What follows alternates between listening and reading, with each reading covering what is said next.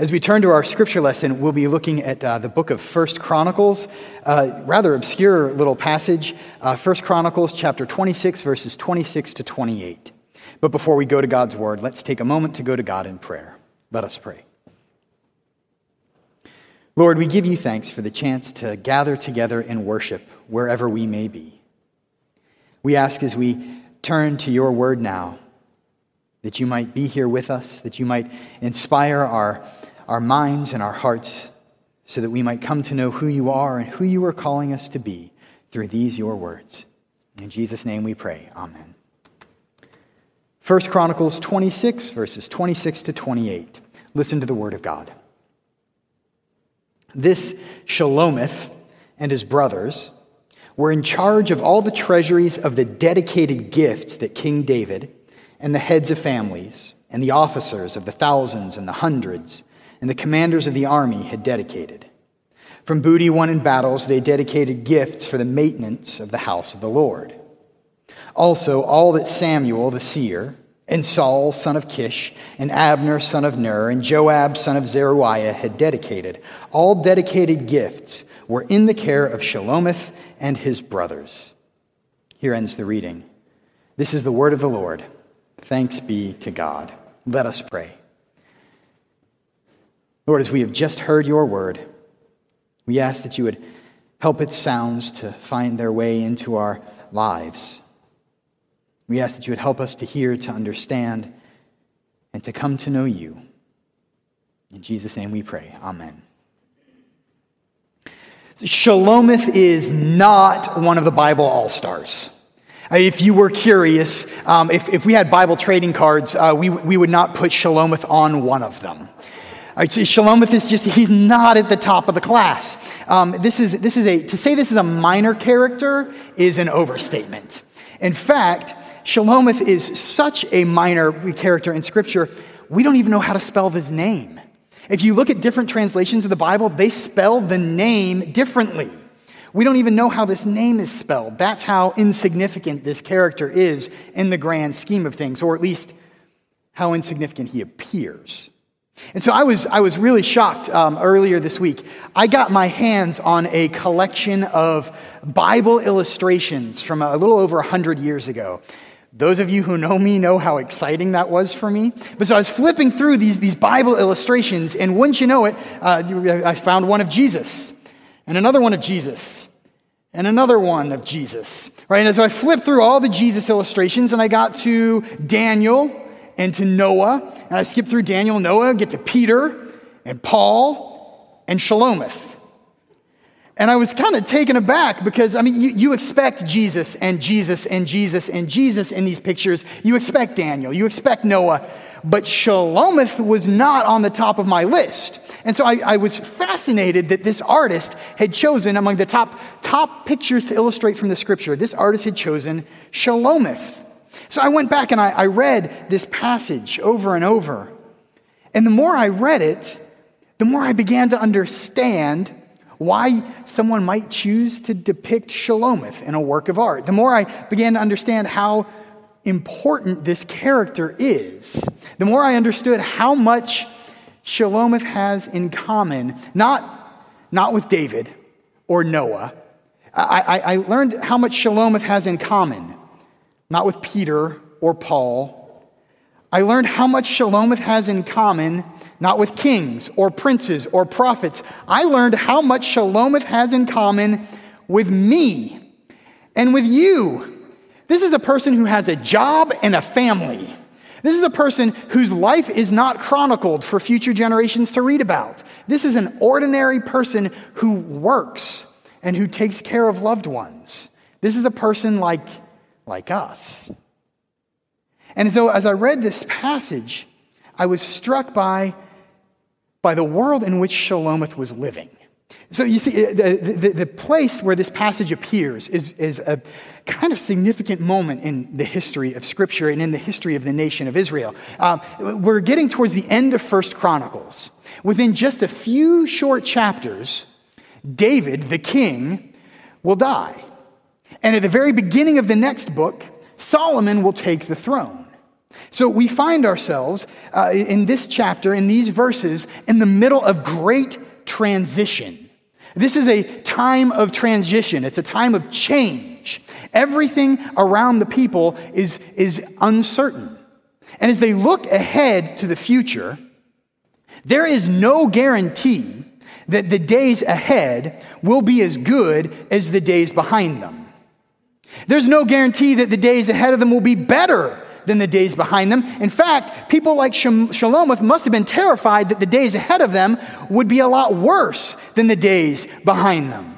The future is uncertain. The future is, is unsteady. The future is insecure. And as they look ahead, they are terrified at the possibilities because they've been through so much change. They've been through so many transitions. I, uh, as, as they transitioned from David to Solomon, it was just a little while ago they transitioned from Saul to David, and just a little bit before that, they transitioned from Samuel to Saul. They went from a judge to a king. And as they look back through their history, they can see in each of those moments that they were blessed. And when they look back to, to the, just a few decades before, they all know the story of David when he was a shepherd boy, slaying the giant. They knew that, that God was blessing them in that moment, but that moment feels very far away. And right now, in the midst of the transition, they feel far from blessed. And it was just a few decades before that that Saul uh, marched into town searching for, for his family's lost cattle, only to be proclaimed ruler of Israel, the first king.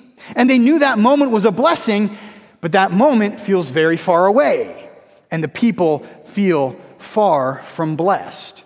And just a little bit before that, Samuel was a young man in the temple, hearing the voice of God calling his name. And they saw that as a blessing, but that blessing feels very far away, and the people feel far from blessed. And before Samuel was his mother Hannah praying to God for the safe delivery of a child, and it was seen as a blessing, but that blessing feels very far away, and the people feel far from blessed as they find themselves in the midst of an uncertain, unsteady world, as they find themselves facing a fearful future, all the, the turmoil and the terror of the transition, the people feel far from blessed. And that's when this passage takes place.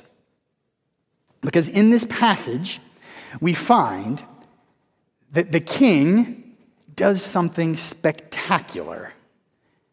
David, at this moment, in the midst of the uncertainty, in the midst of the turmoil, in the midst of the fear, David takes all the gifts from those past generations. He takes the gifts from the time of Samuel. He takes the treasures from the time of Saul. He takes all of, all of the finances, all of the, the precious things, all the prized possessions from the heroes and the conquerors of the past. He takes all of the gifts from the past and he entrusts them to the people to bless the future.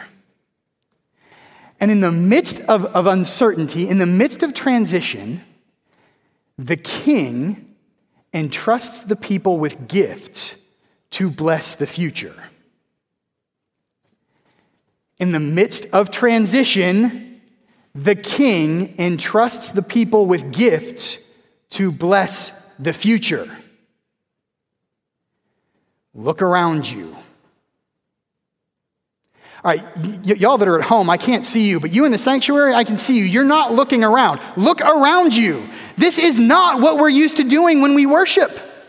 Those of you who are here in a mostly empty sanctuary wearing masks, those of you who are not here are worshiping on the other end of cell phones and tablets and laptops and computers and television. None of us expected this last October. We are in the midst of transition. And we have absolutely no idea what next month is going to bring, let alone next year. And there is the very real possibility that the years ahead of us will not be better than the years behind us. There's the very real fear that the years ahead of us won't be as good as the years behind us. There's a very real terror that the years ahead are going to be a lot worse than the years behind. We are looking at a future that is uncertain and unsteady. We are looking at a future that is insecure. We are in the midst of transition and it's terrifying. And in the midst of transition, the king entrusts people with gifts to bless the future. Because again, look around you. We are sitting in a sanctuary we did not build. And if you are worshiping from home, this worship is centered here in a sanctuary that we did not build. We are surrounded by light coming through stained glass windows we did not install on property we did not purchase. We are listening to music from an organ for which we did not battle, singing songs we did not compose, reciting creeds we did not write. We have been given gifts from previous generations. They have been handed down to us. We did not earn them. We did not create them. We do not deserve them. And yet they have been entrusted to us. And these gifts that have been entrusted to us are entrusted with a calling that they be used to bless future generations. And this congregation is gifted. Make no mistake about it, this is a blessed congregation. I know very few congregations that have the kind of gifts and blessings and resources that this congregation has. I know very few churches that can even imagine the kind of gifts that this congregation has been entrusted with the gift of intellect, the gift of person, the gift of resources, the gift of connection, the gift of, of ability and experience, and even the finances. We have been given gifts. And those gifts come with a calling. As we look ahead at an uncertain future, it is our responsibility, it is our duty it is our privilege. It is our opportunity. It is our calling to make sure that the days ahead are not just as good as the days behind. It is our calling to make sure the days ahead are better than the days behind us. It is our calling to use these gifts to maintain God's holy temple. It is our calling to use these gifts to make sure that our children and the children of this neighborhood, the children of this city, the children of this state, the children of this nation, the future great grandchildren, children of this world have a world that is better than the world we live in. It is our calling to use these gifts, to sing our songs, to tell our stories. It is our calling to serve as elders, to serve as deacons, to serve as teachers. It is our calling to take these gifts and employ them, to take these gifts and engage them, to take these gifts and give them, to take these gifts and grow them, to take these gifts and multiply them. It is our calling to use these gifts as a blessing for future generations. We have been blessed. We have been blessed in unimaginable ways, even in the midst of the pain and the heartache and the terror and the fear. We have been given gifts. And as a congregation, we have benefited from the gifts, from the treasures of previous generations. That's why we're here. That's why our congregation has been able to continue virtually all of our ministries in some form, even in the midst of a global pandemic. We may have had to turn day on the lawn to day off the lawn. We may have had to move youth group from inside to outside. We may have had to move Club 345 to the other side of a screen, but we have been able, through the gifts of previous generations, to continue our ministry in an uncertain time. And it is our calling to continue to use these gifts. It is our calling to give. It is our calling to, to acknowledge all of the wonderful things God is doing in our midst. It's our calling to see and to say. It's our calling to announce. It's our calling to, to point out and to proclaim the good news of the gospel that God loves us no matter what. And to do that, we must use our gifts. We must give of ourselves. We must give of our time. And yes, we must give of our finances because previous generations have done so for us. And as I read this passage, I read about Shelomith, suddenly I understand. I understand why it's important to read these little verses. I understand why an artist from a century ago would paint a picture of a character like you, of a character like me, who had been entrusted with gifts and who chose to use them to bless the future. And if there is any question in your mind whether that works, if there's any question in your mind if if it's effective to try and invest our resources to bless future generations, consider the fact that we are reading this story right now.